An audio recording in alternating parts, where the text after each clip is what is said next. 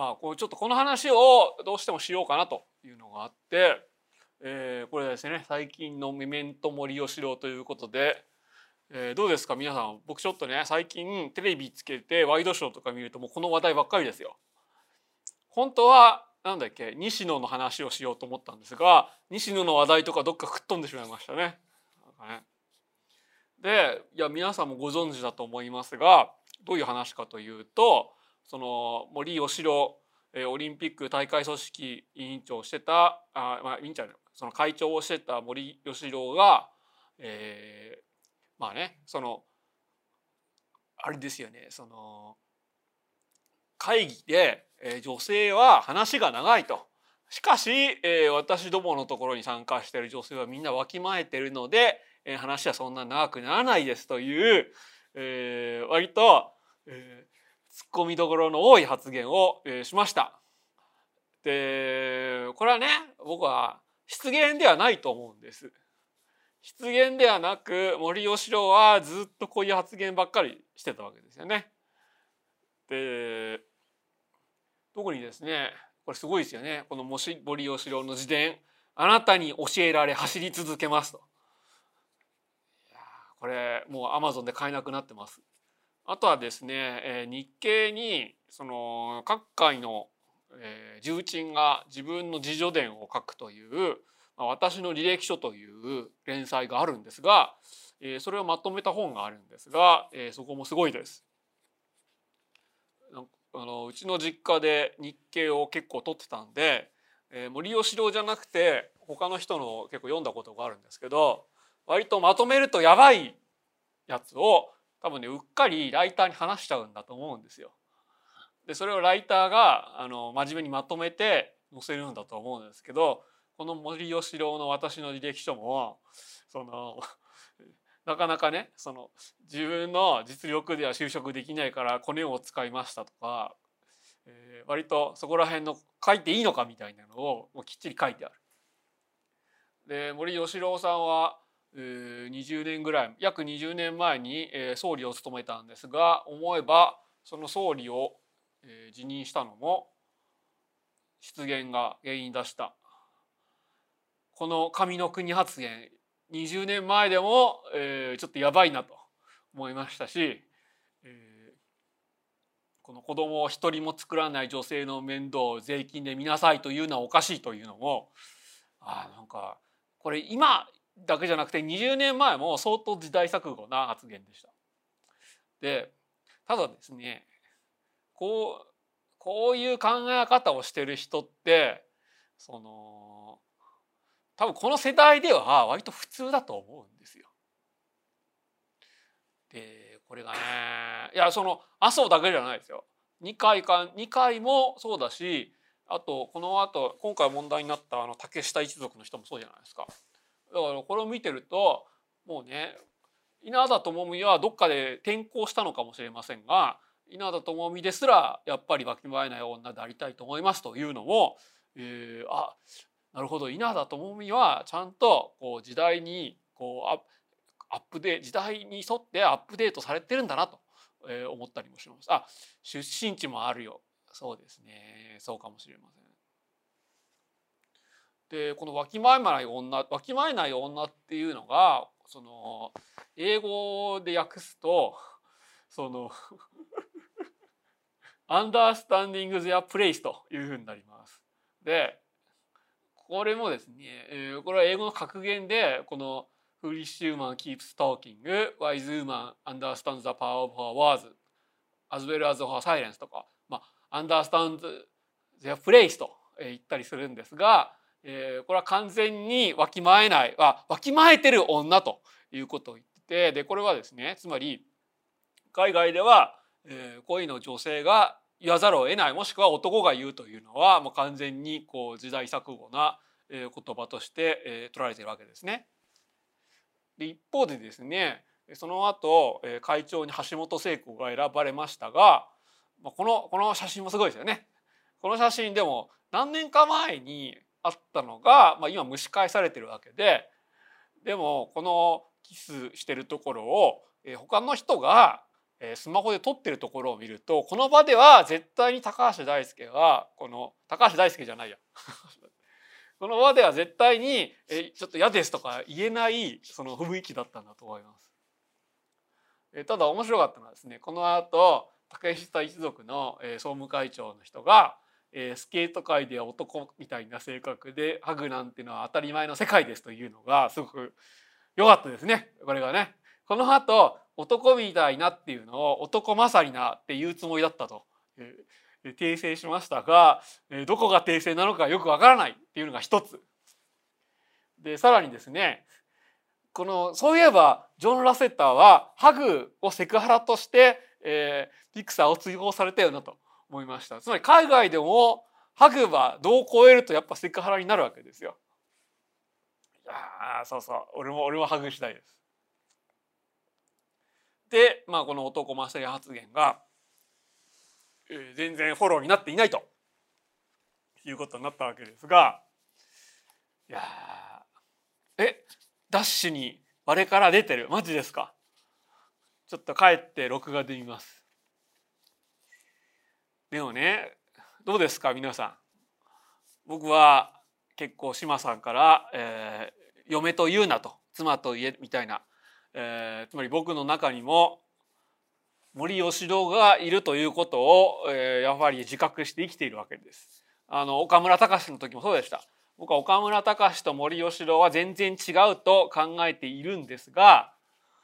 が、まあ、でもその延長岡村隆の延長線上に森喜朗の発言があるというのはよくわかりますし僕の中には森喜朗がいるっていうのはねよくわかります。でえー、あのですねそうそうそうあの会社にですねその僕が心の中でオタク兄さんと呼んでる女性がいるんですよ。で5歳ぐらい年上でで、まあ、やっぱりねこうちゃんとコミケに行っ BL の同人誌とか買う女性なんですけども、まあ、ある時からちょっと僕はその女性のことをデブデブと呼んですっかり嫌われたんですが、えー、ある時からねある時から一応仲良くなったんです。今はなんか多分部署が別になって離れたからっていうのがあると思うんですけど今はいい関係を築いているんですがただですねでそのね女性が割と仕事できる人でで一回会議でその一緒になってでその会議にね参加してんのはそのオタク姉さん一人だけだったんですよ。でああなんかやっぱり仕事できるんだなと思ったらその会社のやっぱり役員の方が「えー、何々さんは、えー、このなんかまあ一応何々ということで参加してます」と。でそしたらですね会社の偉い人が「おすごいじゃないかこういうのは変だけれども女性で、えー、こんなにできるっていうのはすごいよね」ということを言っててあそうかここで女性でっていうのをつけるんだと思ってそそうかとね思ったりしましたね。つまりその女性なのになんとかとかね女性にであるにもかかわらずなんとかっていうのはたとえ褒め言葉であってもつけてはいけないわけですよ。なかなかねで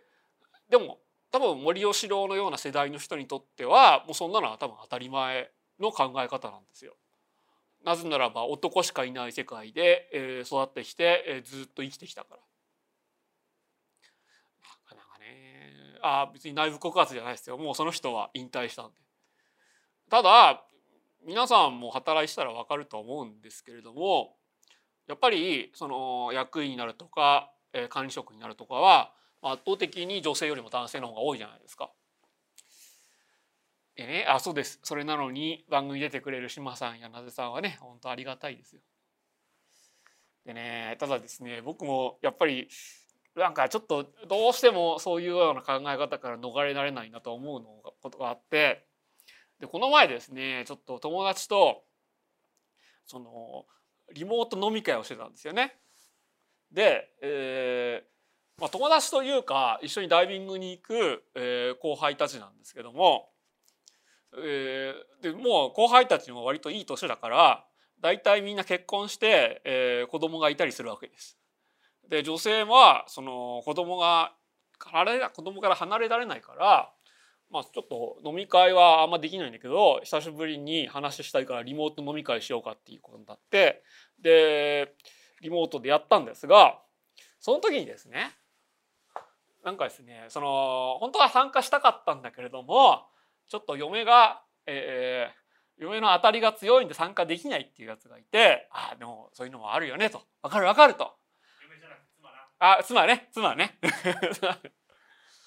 そうですね。なんか僕昔動物園で働いてる先輩がいてでその先輩がこうライオンの管理してたんです。あこの話したような気がするんですけどまあいいやもう一回しましょう。でそしたらですね動物園が閉まった後になんか特別にそのライオンの子供が生まれたからその抱かせてくれるということででで僕と嫁とのもう嫁って言いますよ。僕と嫁との共通の友達だったんでで遊びに行ってライオンを抱かせてもらったんですけどそのライオンはねなんかすごく可愛くてもうでっかい猫みたいでしかもすごいもういい獣臭がするんでもうこれは本当可愛いなってこう抱っこしてたんですけどもそしたらですね、えー、脇で、えー、その子供の子供のライオンの親であるメスライオンがもう怒り狂ってこの檻をねガンガンガンガン叩き続けたんです。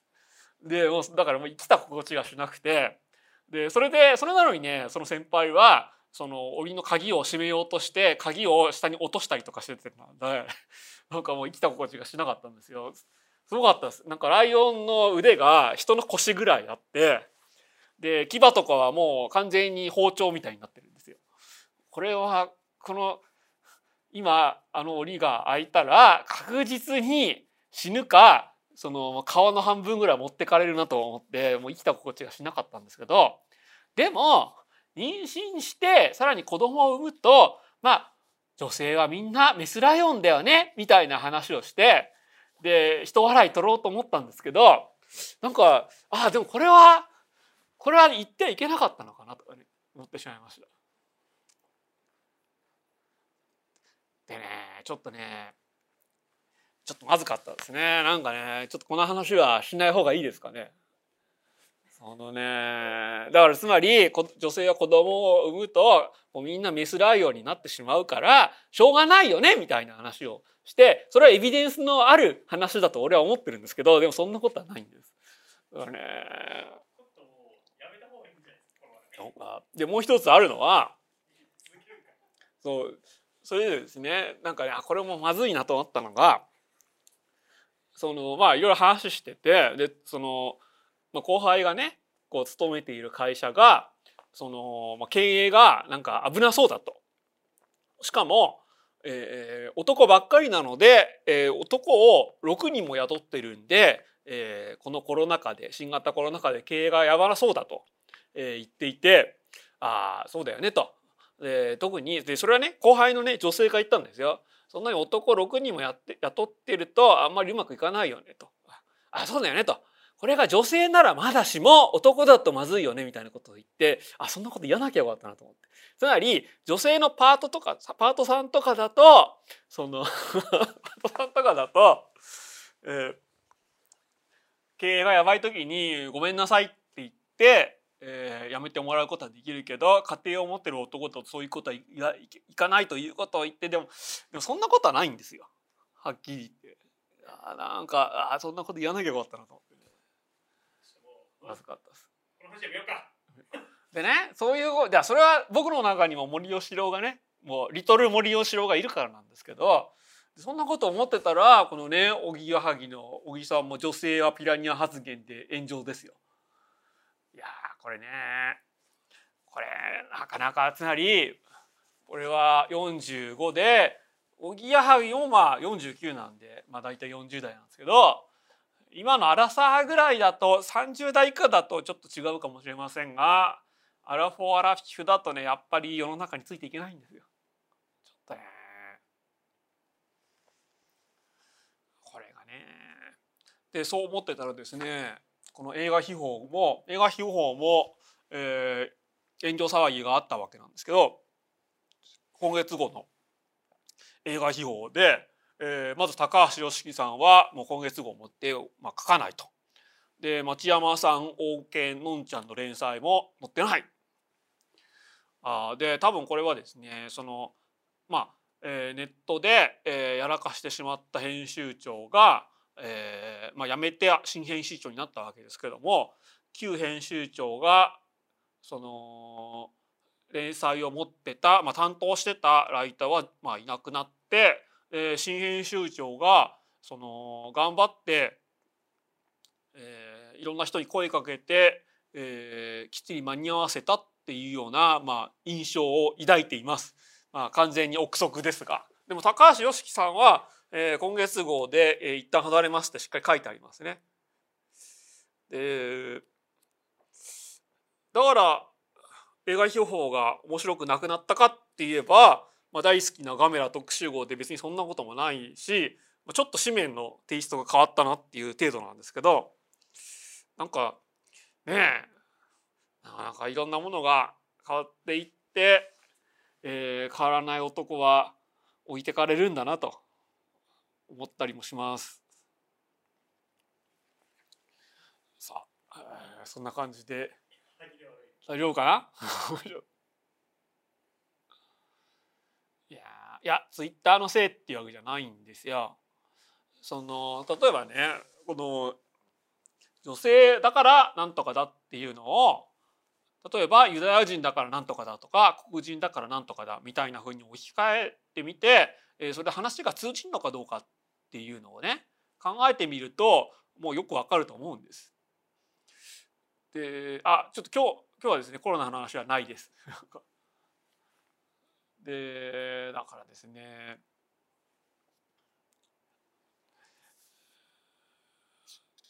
しかしですねず例えばその何十年もそういう環境で生きてきた人から見るとまあ自然と、えー、女性は何々女性だから何々みたいな発言が出ちゃうわけですよね。で別にそういう考えを持つのは日本にはまあその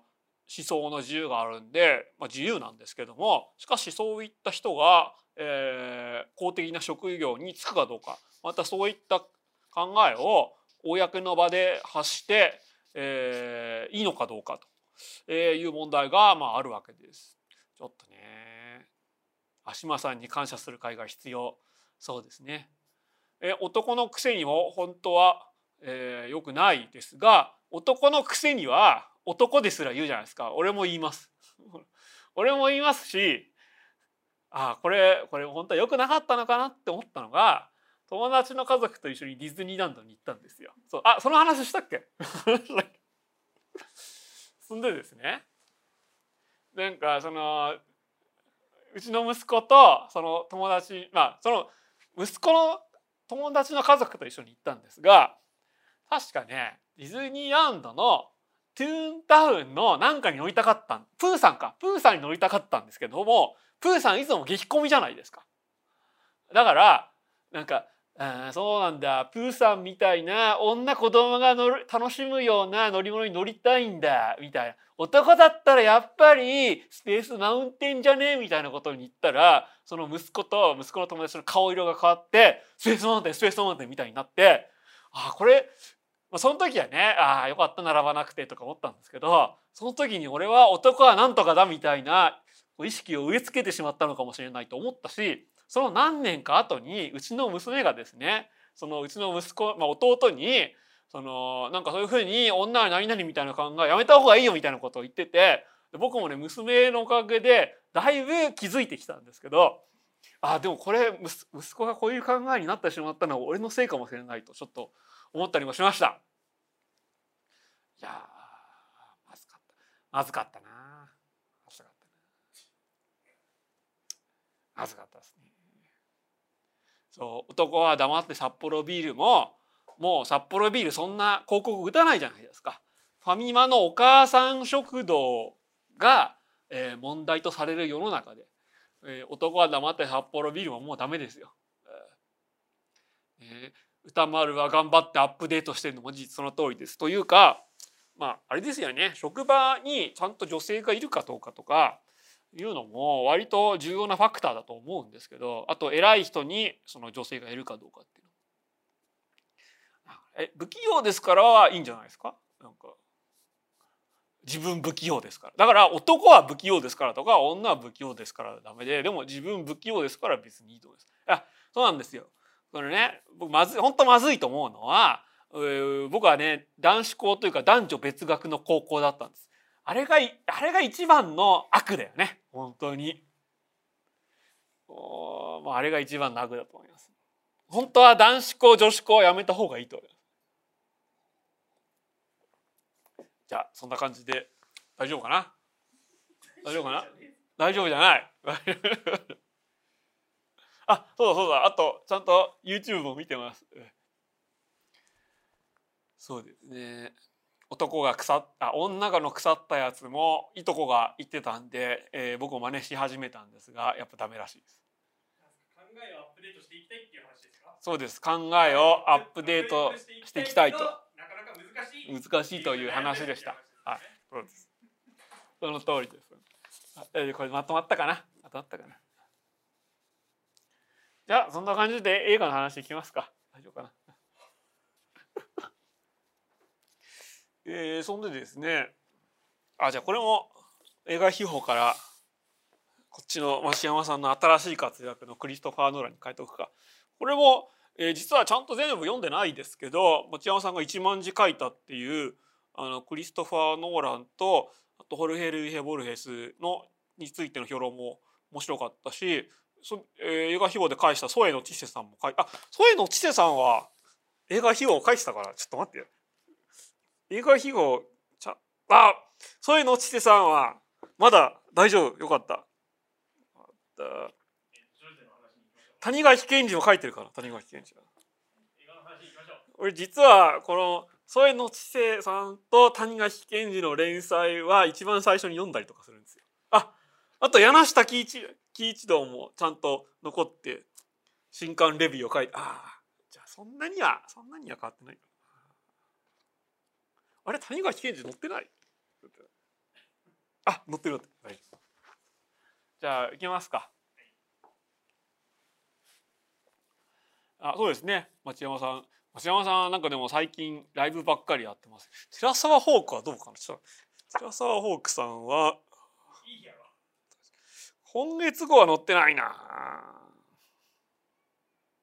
ちょっと今月号載ってないですね。わかんないです。はいじゃあ捨てますか捨てますか。えー、っとですねまず「ジョゼと虎と魚たち」えー、でというアニメを見ましたがまあ、これがですね、あのつまりなぜさんと前やった時にジョゼと虎と魚たちの話になってうどうしようかなと思ったんですけどまあなぜさんがそんなに押すんならと思って見てみました。でもともと、えー、これおととし亡くなっちゃいましたけど、えー、田辺聖子さんの書いた原作の短編がありましてで、えー、この映画これを実写映画化した映画も、まあ、犬堂監督の映画も、まあ、かなり評価が高かったです。えー、でじゃあどうすんのかなと思ってでそれをあにあそうなんだテラサー・ホークさんワンダービジョンの記事書いてるじゃあやっぱりさ別に去ってはいないんですね。まあいいこの話しましょう それでこのアニメはどうかなと思って見に行ったらまあ、これはこれでいいんじゃないのと思ったんですがしかしですねなんか割と原作の良かったところがちょっとなくなってんなと思ったんですよ。そのこの原作良かったのはまあ新しかったのはこれ80何年かな、まあ、80年代に発表された短編だったんですけども障害者にとっての、えー、セックスというか、まあ、性もしくは恋愛っていうのに、まあ、ちょっとちゃんと真正面から描いてたと。でそれを考えると、えー、80年代ですでに、えー、こんな進歩的な短編があった。で、えー、実写でそのねその池脇千鶴のヌードっていうか、まあ、ちゃんとセックスを描かなきゃいけないっていうことで、えー、ちゃんとヌードも描いてたと、えー、いうことなんですけどでそれをね、まあ、アニメにするということで一体どんな話になるかなと思ったら割とティーン向けの純愛ムービーみたいになってたんですよ。つまり「君の名は」が大ヒットしたじゃないですか。多分この延長線上にあるんですよねその企画者としては。で、えーこういった、えーティーン向け、まあ、10代後半向けに、えー純愛ラブストーリーを、えーサクッとやると。でもそれは、えーファンタジーとか、えー超自然的なものが絡まないかちょっとだけしか絡まない。で、えーそうするとですね池袋とかでやるとこう高校生とか中学生がガッポガッポ入ってうわーみたいな映画になるじゃないかということでできっちりこれも角川が、えー絡んでるわけですけどそういうアニメを作ろうじゃないかっていうところで、まあ、作った感じがします。で、えーそういうティーン向け純愛アニメっていう観点から見るとすごくよくできてます。が紹介者にとってのセックスみたいなのは割と置き去りにされててなんかこれでよかったのかなとか思ったりもします。で特にですねこれはいろんな人が指摘してたんですがそのつまりジョゼは、えー家に引きこもっておばあちゃんと暮らしてるんですけどなんで引きこもってしかもその世間を敵視してるかっていうと、えー一回ヘルパーみたいな人を頼んだら割とセクハラをされたり、えーで今も、まあ、この、え小説内の時間なんですけども小説内でもそのおっぱいさえ飲ませてくれたら何でもしてやるよみたいな、え近所のおじさんとかがいると。でもちろんこのアニメでも世間の悪意みたいな描かれてますが、えそういった、え性的なものを絡めた悪意みたいなのは、え全く描か、まうん、全く描かれない。で障害者に対する悪意っていうのは描かれてますけど障害者っていうものをこう出しにした、性的な搾取みたいなのが、全然描かれない。しかもですねこれつまりこれ主人公は大学生っていう設定になってるんですよ。で、えージョゼはそれよりも年上2歳年上っていうのは、まあ、原作通りなんですがやっぱり大学生にとってセックスってもう重一大事な問題じゃないですか。だからそれそれぐらいを描いてもいいのになと思ったのが一つと、まあ、あとですね、えーもうこれ声優も声優を声優を、まあ、その声優専業の人と俳優の人と取り揃えて、まあ、みんなすごくいいわけなんですがまずこのキャラデザも、えーめっちゃ素晴らしい。そしてこのキャラクターの原案を続けあ務めた、えー江本さんっていう人が漫画を描いてて、えーこの漫画も、えーものすごく出来がいいんですがそれだけになんかあなんかこれでよかったのかなと思ったりもします。で特にですね、えー漫画版漫画版じゃないこの、えーアニメ版のオリジナルキャラクターっていうのが、まあ、何人か登場するんですが、えー主人公のことを好きなこの舞ちゃんっていうのが出てきてえ割と割と舞ちゃんの方が全然いいじゃんと思ったりもします。ここがねなかなかね難しいところで。でただですね、えー途中で、えーこれはちょっとネタバレっぽくなるんで言わない方がいいと思うんですけど途中で主人公がそのジョゼと同じような立場になるっていう展開があってそこはうまく考えたなと思うんですが一方でですねこのこれジョゼと虎と魚たちっていうことでなんか主人公がそのダイビングをしてるっていう設定なんですよ。ダイビングをしててでダイビングのショップで都市型ダイビングショップでバイトしててでそこで、えーこの舞ちゃんやあとこのチャラ男っぽいやつと、えー一緒に働いてると。で舞ちゃんが主人公のことを結構、えー主人公に恋しててで一緒にダイビング行きましょうよとか言ってきたり、えーこの間、えーこの熊取カエルあんこを見つけたんですよっつってこう写真デジカメ用の写真を見せ見せてきたりすると。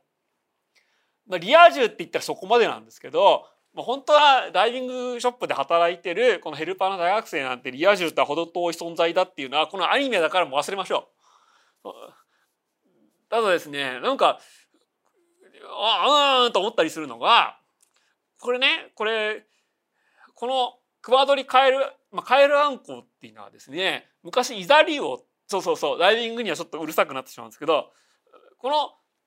カエルアンコウは、まあ、ものすごくダイバーから愛されてる魚でもう見たら見て写真とか撮ったら誰かに写真を見せたくなるっていうのはもうその通りなんです。多分こういうのは取材の成果だと思うんですが、えー、これこの魚ですね昔昔イザリウオって呼ばれててでただ日本魚類学会がちょっと和名を変えたんですねクマカエルアンコウという名前に。で英名ではフロッグフィッシュって呼ばれてるからカエルアンコウにしたんだと思うんですけどなんでイザリアンコの、まあ、イザリっていう言葉が、えー、ダメだったかっていうとつまり足の悪い人がこう腕だけ使って、えー、体をね引きずって移動させることをイザルって、まあ、昔言われてたんです。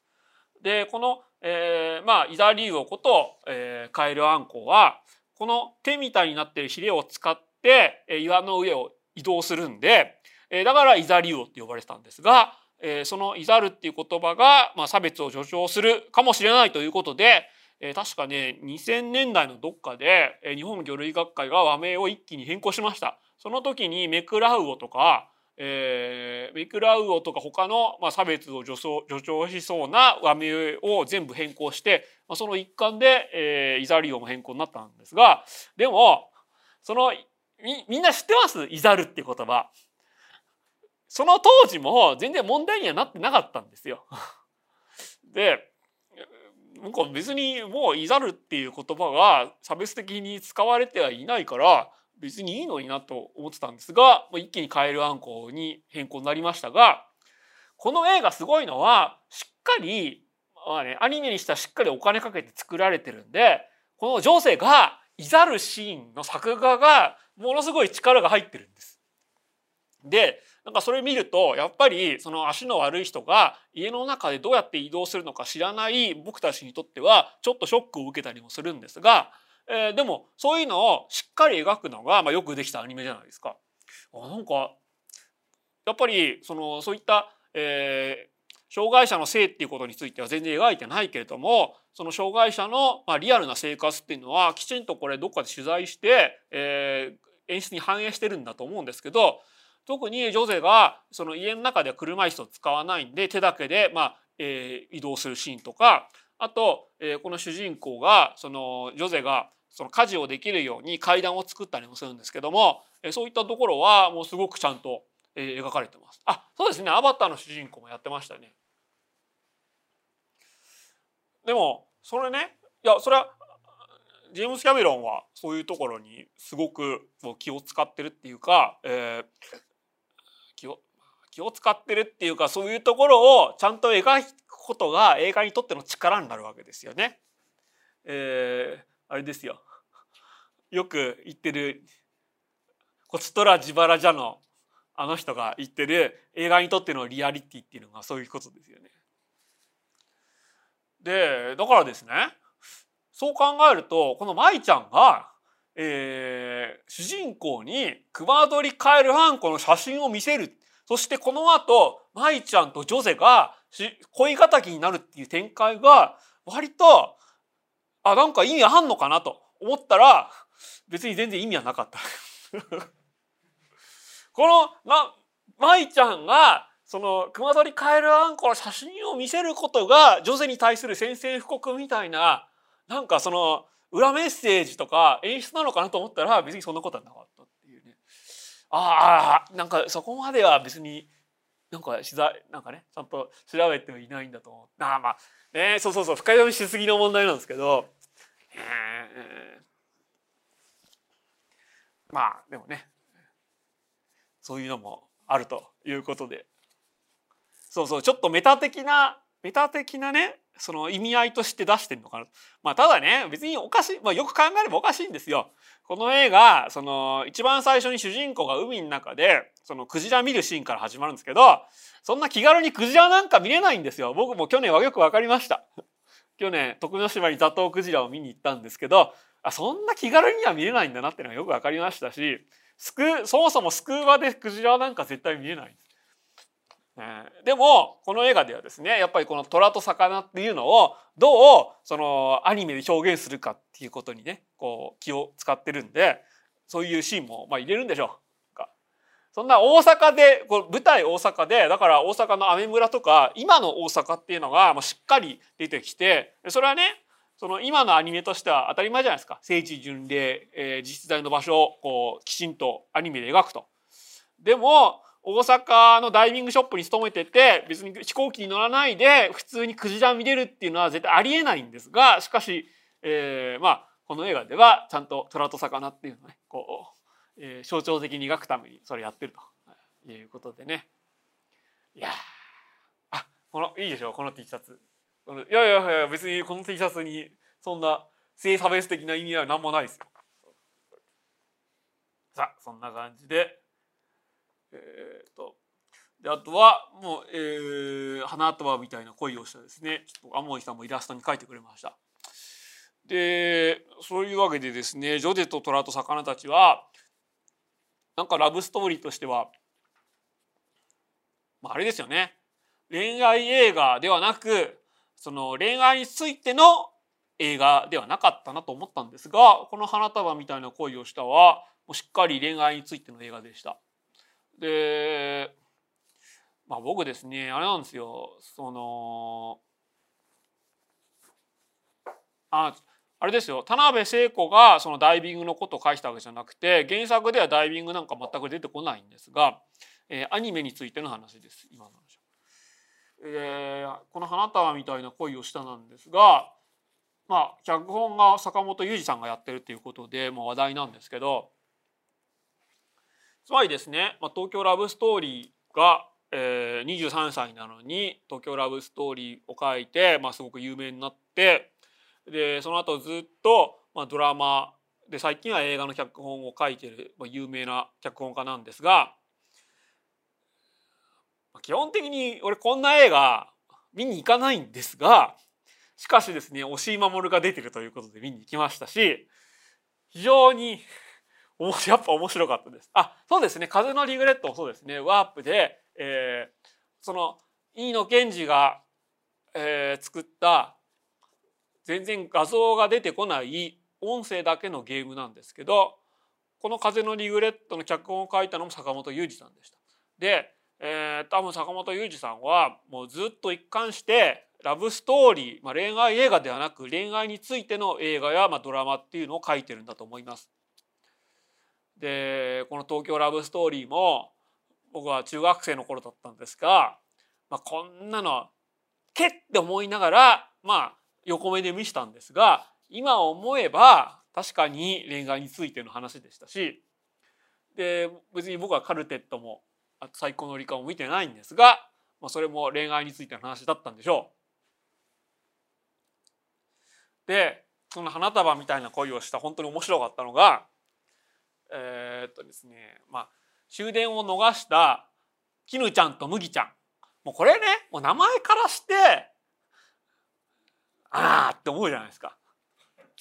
だって男が麦くんで女が絹ちゃんですよ。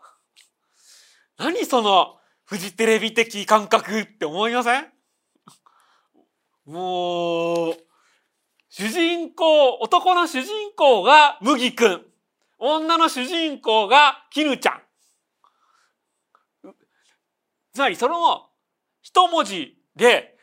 その主人公の象徴的な立ち位置っていうのを表してるわけですけどもまあイノセンスを含めた立ち位置っていうのを表してるわけですけどああ、ああ、坂本雄二、フジテレビ90年代みたいな感じしません？このネーミング一つで。いやー、とか思ったんですが、あ、そうですね。実際は TBS 制作でやってるわけですね。で、あれか、このカルテットも TBS だったんですが、まあしかし、その茂木君と絹ちゃんが、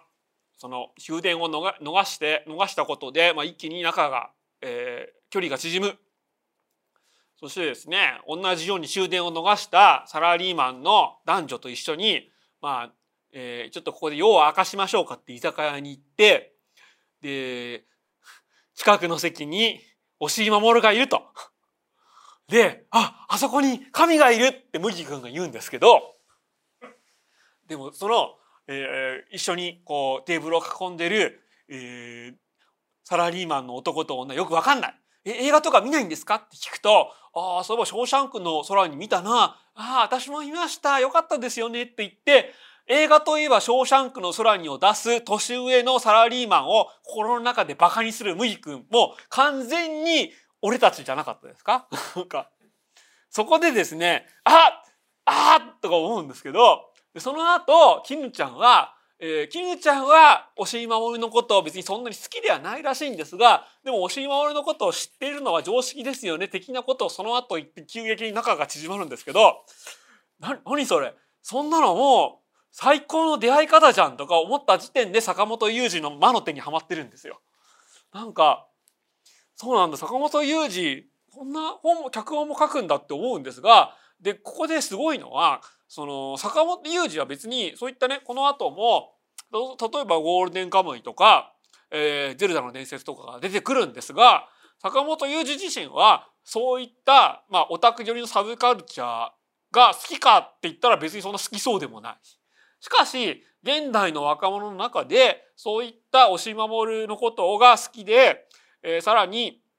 えー、ゼルダの伝説もプレイしてて漫画もいっぱい読む、えー、そして、えー、木口成吉の、えー、ラジオも聞いてるみたいな、えー、若者たちに何かを象徴させようとしてるのはまあよく分かってるよく分かりました。し、えー、そしてですねもうこれがねで終電を逃して雨が降ってきて結局麦君の部屋に絹ちゃんは泊まるんですけど、まあ、そこで麦君は絹ちゃんを決して押し倒したりはしないというのが、えやはり現代のこういい若者っていうのを描いてるなと思うんですが、えその中で本棚を見てあうちの本棚じゃんっていうのはもう完全にこれもうねなんかもう最高の出会い方じゃないですかこれは俺の部屋なんですが。しかしですね、その本棚の中に押井守の書いた本は一冊もなかった。ここが俺とはやはり違うところなんだなとは思いました。そこはしょうがないです。そこはしょうがないんですが、なんかね、でもね、でも割と、割とね、よくわかります。でつまりですね、その、あ、エロ漫画もね、なかったですね。エロ漫画もなかった。たただ、なんだろう。あ、何の本って言って、なんかね、やっぱアキラがあるのはね、なんか、あ、あよく分かってんなと思ったりもしましたし、えー、決して本が横になってないところは、あ、そんなに本を買ってるわけじゃないんだと思ったりもしましたが、でも、例えばですね、その、大学、あとは会社の同僚とかでもいいんですけど、一冊も本読まない人いるじゃないですか。で、そういうのを考えると、あ、あこれで2人が仲良くなるっていうのは分かるしで霧島部活辞めたっていうのもそうでしたしラブクラフトカントリーもそうだったんですけどそういったまあ本本や映画や音楽で、えー、音楽をそのきっかけに、まあ、恋人と出会う仲が良くなるっていうのはもうもう永遠の夢じゃないですか。でも本当はそんなことないんだけど。でそういうのを見てるとあなんかやっぱり坂本雄二がこの恋愛についての映画っていうのをやりたいんだなっていうのよくわかるし、まあ、だからこそ別にこの話はハッピーエンドではなく、まあ、2人がきちり別れるとこまでを描くっていうのは、まあ、そうそうあのー、多分500日のサマーみたいな映画の日本版を真摯にやろうとしてるんだと思うんですよね。でそれはやっぱり成功してるんですよ。で特に500日のサマーも、まあ、その当時のロサンゼルスっていうのをしっかり描いてるしあのブレードランナーで出てくるなんだっけ、えー、あのホテルがあるじゃないですか。あそこできっちりロケしたりとかしててでこの花束みたいな恋をしたも今の東京、まあ、それもコロナ禍の前の東京っていうのできっちりロケしてやっぱりねそのえこれ明大前だっけ？学芸大前？明大前か。京王線の明大前の駅とかあとは絹ちゃんがなんかですね、ミイラ店に行こうっていうのがあって、まあ、死体が好きなんでしょうね。死体が好きな女子いるじゃないですか。で、そんな死体が好きな女子、僕ら大好きじゃないですか。で、それで、あの、科博のミイラ店に行くんですけど、さすがに科博の中を映さないんですけど、あの科博の特別店に入る、その、デゴイチがある横もしっかりロケしてるんです。で、あんなところにね、えー、このまあ、菅田将暉と有村架純がいたら、もう大変なことになると思うんですけどそこはうまくタイミング見てやったんでしょう。でもそれだけでもねなんか割と手間かけて都内のあちこちでロケしてる。でそしてこの最近のその東京っていうのをしっかり映してる。なかなかこうちゃんと作ろうっていう気合がね伝わってくる映画でした。が、えー、途中でですねこの話すごいなと思うのは、まあ、この花束みたいな恋をしたのを、え、ノベライズにあるようなイラストを描いて、えー、ムキ君が生活していこうと思うんですけど、えー、全然うまくいきません。最初は、えー、イラスト1点1000円という約束だったのが3点で1000円にし,、まえー、してくださいと言われて、えー、最初は、えー、1点1000円の約束だったじゃないですかって LINE で返すとああいいですじゃあイラストや使いますという多分イラストレーター志望の人からしてみればもうなくしかない描写があります。なんかねこういうところがこの映画もうやけにリアルでそれはねちゃんと取材に基づいてると思うんですよ坂本雄二の。なんかやっぱり、えー、ここういう話を書くには取材が大切なんだなってね思いましたしであとムイ君はですね仕方がないんで就職をするんですが、えー、就職をすると就職したての男の子にありがちですよね。もう仕事で頭の中がいっぱいになって今まで絹ちゃんと漫画ゲーム小説のやり取りをしたのが全部なくなってしまい、えー、麦ちゃんとあ麦君と絹ちゃんが一緒に本屋に行っても麦君は自己啓発本のコーナーで腕かま腕組んで自己啓発本をこう読んだりとか、まあ、眺めたりとかしてます。でそれを見て絹ちゃんが「ああ」みたいな顔をしてんのがなかなかねなんかあなんか僕もこういたたまれないシーンでした。なんかやもうねいや俺も自己啓発本読んでるやつらなんて最低とか思ったりもするんですがしかし就職したてのしかもやる気のある若者が自己啓発本のコーナーに行ってこう腕組んでこう自己啓発本の背表紙見てる姿を見るとなんか頑張ってんだなとちょっとね思ったりもしますがまあつまりその絹ちゃんにとっては、えー、全然変わっちゃったなって思うんでしょうなんかちょっといいシーンでしたね。なんかねでこの後麦君があのオンラインサロンにはまるかと思えばあのオンラインサロンではなくあの脱出ゲームを開催している小田切城の会社に就職するんです。もう最高ですよね。なんか多分小田切城は東大出身なんですよ。東大出身で白衣とか着て、あの、テレビに出てて、で、テレビの出演も一段落したんで脱出ゲームの会社を起こしたんです。そこに、キルちゃんが、ちょっとしゅ、ちょっとね、その収入は下がるんだけど就職するっていう。いやー、最高 なんか、よく考えてますよね、坂本雄二は。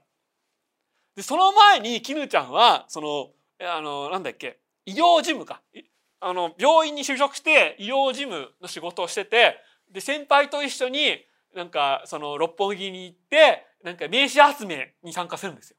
そこでですね佐々木インマイマインのあの主人公の友達だったやつがあの今回は多分どっかの電通かなんかの社員みたいな感じで出てきて「君たち何飲む？何イラ飲む?」みたいなこと言ってくるんです。うわうわーとか思うんですけどでもそれもね坂本雄二の周りにこんなやつ絶対いると思うんです。多分坂本雄二がそのフジテレビもしくは TBS の若手社員と一緒に行って、まあ、博報堂か電通の若手社員と一緒に会った時になんか片隅でね女を口説く姿を見てあこれだってね思ったんだと思います。いやあじゃあ全全部は言わないです全部は言わないですがなんかここら辺さすがだなと思いましたね。でそうそうだからね佐々木インマイマインに脇や佐々木インマイマインで主人公のもう別れた別れたんだけど同棲してる彼女を演じてたなんだっけ萩原みのりさんだったっけ？があのー、新しい菅、えー、田将暉の新しい小人として出てきたりとかしてなんかその割と佐々木インマイマイン組が、えー、違う役で出てるのも面白いしでさらにですねその本当はね本当は有村有村架純がこんな女なわけないじゃないですか。そのつまり一緒にファミレスに行って深い話するような女ではないと思うんですよ有村架純は。有村架純はこんなこじらせたメンヘラみたいな女ではないと思うんです。だってもう有村架純も菅田将暉ももう一流俳優ですから。絶対にファミレスとか行かないと思うんですけどしかしこれはこれが有村愛だったらありえるなとか思ってたんですがちょっとねすごいのは有村架純が時々有村愛に見えるシーンがあるんですよ。なんかねな。いやななんかね時々この有村架純の演技力がすごすぎて時々思い詰めて爆発するメンヘラ女みたいな役柄を完璧にこなしててで、えーその爆発する直前の顔が時々有村愛に見えるんです。なんかね。なんかなこれ有村架純とんでもない女優だなと思いました。なんかね。でねすごかったですね。これやっぱりそのいや僕はねで途中でその菅田将暉がその有村架純に、まあ、まあつまりね麦君が絹ちゃんにその絹ちゃんに別れようと、えー別れを告げられるんですがもう泣いてまあちょっと恋愛のねこう熱い時期は終わったかもしれないけどそういうもんじゃんと。えーでも僕たち結婚して、えーその熱い恋愛ではなくてお互いに夫婦生活を続けまあその落ち着いた共同生活を続けていければいいじゃんみたいなことを言うんですよね。僕はですね同棲してた相手と別れたみたいな経験は全くなくてでそのまま結婚して今に至ると。でそのまま結婚して今に至った結果家族に全く相手にされず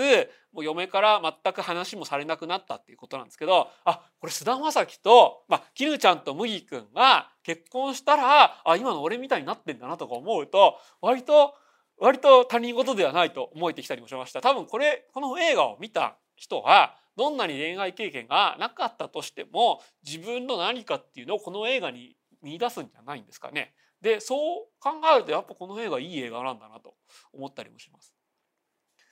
というわけでそうそうそうそのこの映画のバッドエンドがあ今の俺なんだなと。ちゃんと俺あそこで別れとけばよかったんだなと思いました。その通りその通りです。というわけでぜひぜひ皆さん、えご覧になってください。はい。でちょっとねあと素晴らしいはい？あありがとうございます。スパチャ100円いただきました。あちゃんとちゃんとねちゃんと自分を切り売りしたか価値が価値があったかな。ちょっと素晴らしき世界までは、えー無料でやろうと思います。でえっとですねあそう？じゃあ素晴らしき世界は有料でやるか。でもまあそそのちょっとその面白がまあいいか。もう西川西川監ヤクザと家族は無料でやりましたねじゃあヤクザと監督まで無料でやりましょう。あれか西川美也監督の映画なんかみんな見るか。じゃあ別に。でえっ、とですね、えー前回か前回ブライを、えー紹介したんですがなんかですね今年気合いの入ったヤクザ映画が何本も紹介されててししかもそのヤクザ映画の全てが「ヤクザはつらいよ」っていう話なんですが。でこのヤクザと家族はですね完全にそこにフィーチャーした映画です。でこのポスターに描かれてるんですがそのまあ3つの時代を舞台にしてると。まず1999年に、まあ、この主役である綾野剛が、えー金髪のその無軌道な若者として登場します。でいろいろあってその舘ひろし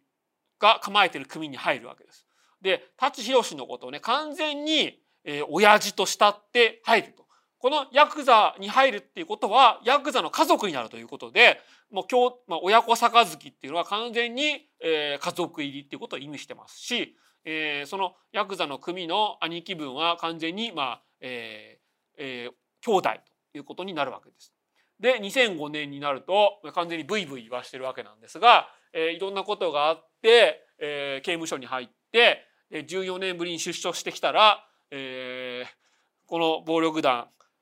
防廃条例が全県で施行されててもう全く居場所がなくなってるという、えーその出所したら、えー完全にヤクザが息も怠惰になってるっていうところが、えー今の映画になってましたね。でこのつまりですねそのまあヤクザの生きにくさっていうのを描いた映画は描いた映画は過去にもあったし、えー、ヤクザのそその、えー、実社会では非差別者だった人もしくは、えー、貧困にあえた人っていうのがヤクザの、えー、世界に入ることで家族を見出すっていう映画は過去にいくつもあったんですが、えー、この防犯条例完全施行後にヤクザの組が息も怠惰になっててものすごく、えー、ものすごくものすごくねこのケチくさいじゃないんですがあのまあ、経済的に行き詰まってる姿をしっかり描いてるっていう意味では、えー、なんか割と初めての劇映画としては割と初めてなんじゃないかなと思います。そうです新聞記者の監督です。で、えただドキュメンタリーでは過去に「ヤクザと憲法」っていう名作があって、えー、完全にこの監督はヤクザと憲法を見てて、えー、参考にしてますね。ヤクザと憲法で部屋住みの子が出てきてで部屋住みの子が僕らが考えてるもうイケイケヤクザの、えー、若者っていうイケイケヤクザに憧れてる若者っていうわけじゃなくてどこかに発達障害がありそうなジャージを着て眼鏡をかけてで喋り方もちょっとちょっと、えー、どぼってるような感じの若者っていうのが出てきたんですけど、えー、完全にそういう部屋住みの若者がこの2019年パートか9パートに出てきます。であとはですねその1999年や2005年ではブイブイ言わせてたあの仮面ライダーゼクロスが2019年ではわしらのしのぎは今これやっつってしらすうなぎを密漁してるんですけどそこら辺は魚とヤクザを多分参照したんだと思います。でつまりですねヤクザのしのぎっていうのが、どんどんどんどんなくなってって、えー、でも過去から割とみんな注目してなかった、えー、まあうなぎナマコ、えー、そういった水産業の、えー、密漁みたいなのが延々とあってそれが鈴木智彦さんが今それに注目してたわけなんですけど、えー、そういうそういうところのをしっかり取材して、えー、取り入れててでねなんかそこら辺は新しいところなんですが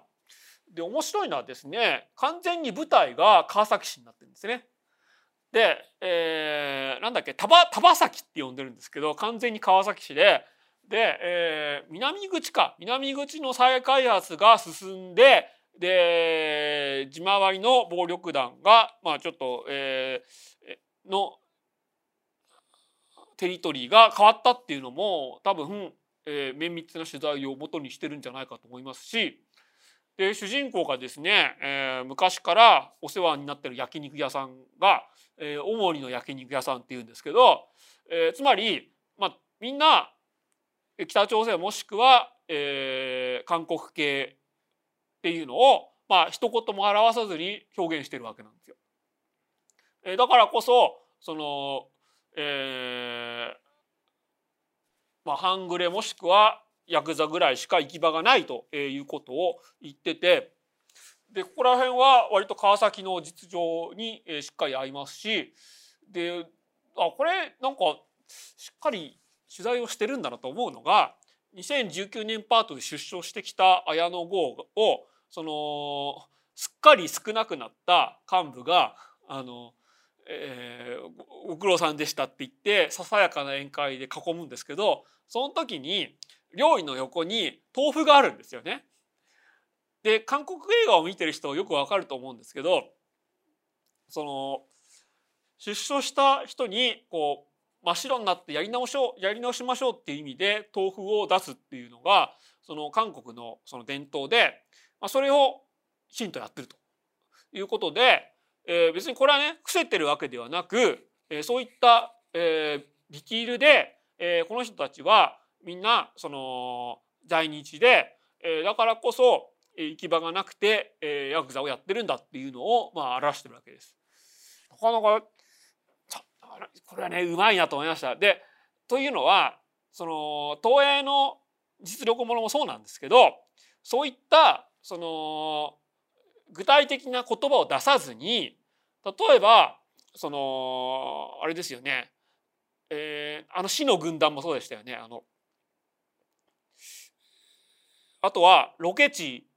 例えば大宮とかのロケ地で、えー、全く具体名を出さずに彼らは非差別者ゆえに、えー、ヤクザや不良になったんだっていうのを、えー、表すのがそのずっとその東映や、まあ、他の映画会社もそうなんですけど日本のヤクザ映画の伝統としてあった。あそうそう。京阪神殺しの軍団です。そうですそうです。もうちょっと出てこなかった。そう。見てるね。見てる見てる。そう。京阪神殺しの軍団もすごかったよね。あとあとあれですよ。あとまあいいや。でまああとこの前見た野良犬森崎あすま版の野良犬もそうで、まあ、あれは松竹だったんですがえー、まあドヤ街やスラム街実在のドヤ街やスラム街で、えー、ロケする、えー、もしくはその沖縄出身者を出す。そうだそうだちょっとこのという、えー、であれかあとはまあこの豆腐やまあそのお店焼肉店みたいなお店で、えー、主人公もしくは登場人物の、えー、バックグラウンドを説明するっていうのが、まあ、ずっと伝統的なやり方としてあったんですよ。でさらに、えー、この映画は、えー、川崎実際に川崎でロケしてで川崎は製鉄所が有名なんですがその工場からもくもくと立ち上る煙っていうのを象徴的に使うことであここが、まあえー、普通の人が住むところとは、まあ、若干異なる場所ででその土地柄ゆえに彼らは、えー、ここにしがみつかざるを得ないんだなっていうのをしっかり描いてるところが本当に良かったですね。あのそうですね。慎重に説明するっていうかあれですよ。差別者を丁寧に描くというかこの後説明する素晴らしき世界もそうなんですけれどもそういったヤクザや犯罪者っていうのを、えー、僕たちが全く理解できない存在ではなく、えー、彼らをちゃんと人間として描くことで、えー、マージナルな視点から現代社会を描こうとする文学や、えー、映画や芸術のジャンルっていうのがあってでその一つが、えー、東映実録ものだったり、まあ、森崎東が書いてる、えー、描く映画だったりしたんですが、まあ、寅さんもそうなんですが、えー、ずっと、えー、そういった伝統があってそれが途絶えつつあるかなと思ったらここに来て、えー、ブライやヤクザと家族や素晴らしき世界みたいな映画が立て続けに公開されてちょっとびっくりしてるっていうところですね。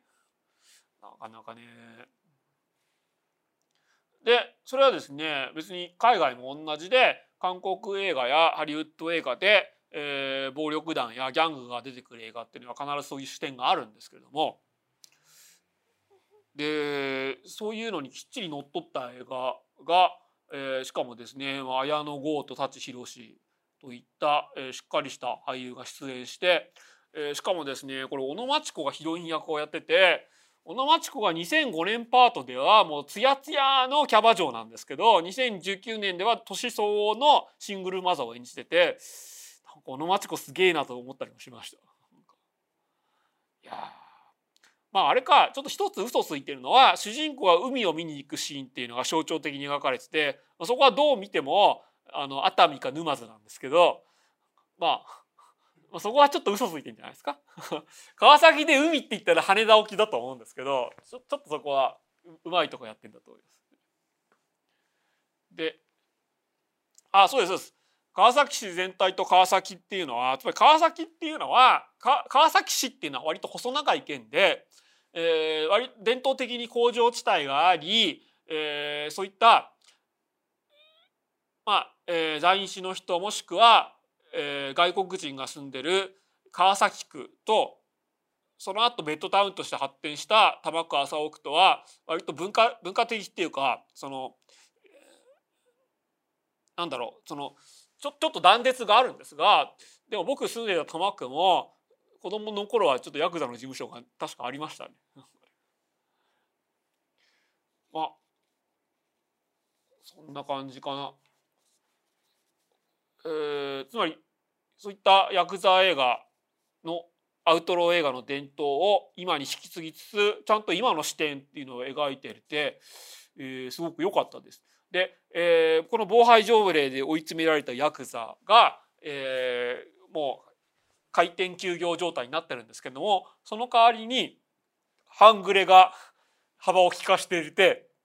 でその半グレが主人公が通い詰めてた焼肉屋の息子が成長した姿だ姿でしかも主人公1999年の主人公と同じように金髪になってるっていうのがすごくよく考えられてるなと思いましたね。割と2時間ちょいの映画なんですけどきちんと3部作サーガとして描いてて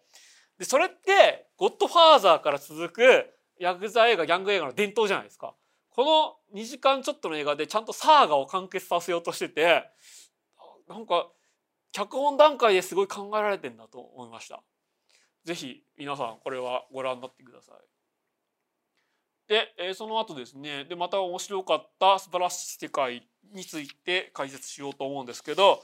えー、この後ですね「樹海村ワンダービジョン」えー、南山の武将たちジャスティスリーグダークアポコリプスウォーと皆さんが気になってる映画を解説しますんで、